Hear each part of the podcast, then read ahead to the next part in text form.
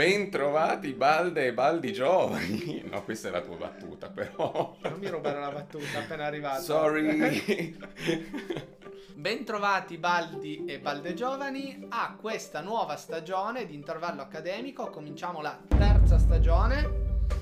E ecco a voi una sorpresa, eh, cioè il nostro amico Eddie che da questo video e per altri collaborerà con Intervallo Accademico per spiegarci alcuni modi di dire provenienti da tutta Europa o almeno insomma gran parte sì. dell'Europa possiamo dire. Quindi le cose resteranno parzialmente come sono state fino ad adesso, ovvero Luca si occuperà di tutte quante le espressioni italiane, ci allarghiamo e io mi occuperò invece delle lingue europee, facendo pressoché la stessa cosa. Benissimo, quindi non ci resta che cominciare con la sigla. Oh yeah!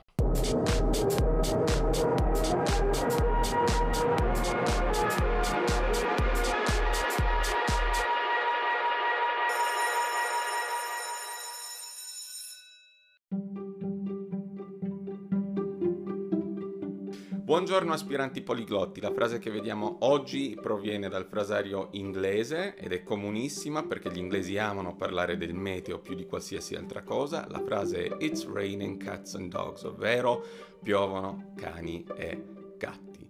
Questa frase ha delle origini molto poco chiare, ci sono tante ipotesi speculative che vanno dall'essere effettivamente plausibili all'essere mere voci di corridoio. Andiamo a vederle tutte e tre. La prima di queste ipotesi vuole che cats and dogs sia una corruzione del termine francese ormai desueto kata dup, che proviene a sua volta dal greco antico kata doupoi, termine che veniva utilizzato per parlare delle cascate del Nilo.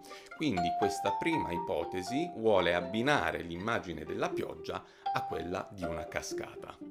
La nostra seconda ipotesi invece vuole abbinare questa frase a un fenomeno piuttosto comune nella Londra del XVII e XVIII secolo. Accadeva piuttosto spesso che durante piogge veramente forti i cadaveri degli animali randagi, quali cani, gatti, ratti e topi, venissero trascinati dall'acqua. Questi cadaveri poi andavano ad accumularsi nei vari sistemi di drenaggio della città, fino addirittura a bloccarli. Una volta sovraccarichi, poi questi sistemi riversavano il loro triste contenuto per le strade della città, offrendo a tutti quanti i cittadini un, uno spettacolo piuttosto macabro.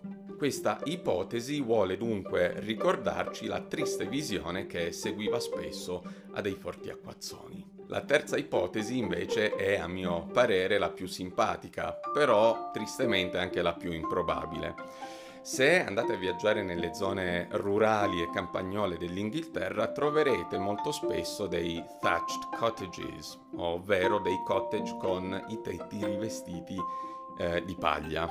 La nostra terza ipotesi vuole che eh, gli animali, in particolar modo i cani e i gatti, andassero a scavarsi delle tane nella paglia per trovare il riparo dalla pioggia.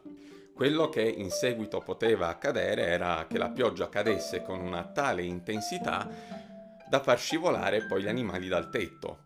E quindi i padroni di casa che si affacciavano alla finestra per vedere se il tempo accennava a migliorare, vedessero anche i loro animali piombare dal tetto assieme alla pioggia. E questo ulteriore fenomeno richiama la frase It's raining cats and dogs.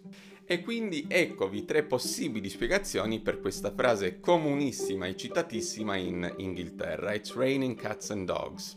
Mi raccomando, fatene uso e ricordatevi, the more you know, the less you need. Anche per oggi l'intervallo accademico termina qui. Ringraziamo Eddie per questo stupendo intervento. Però una domanda.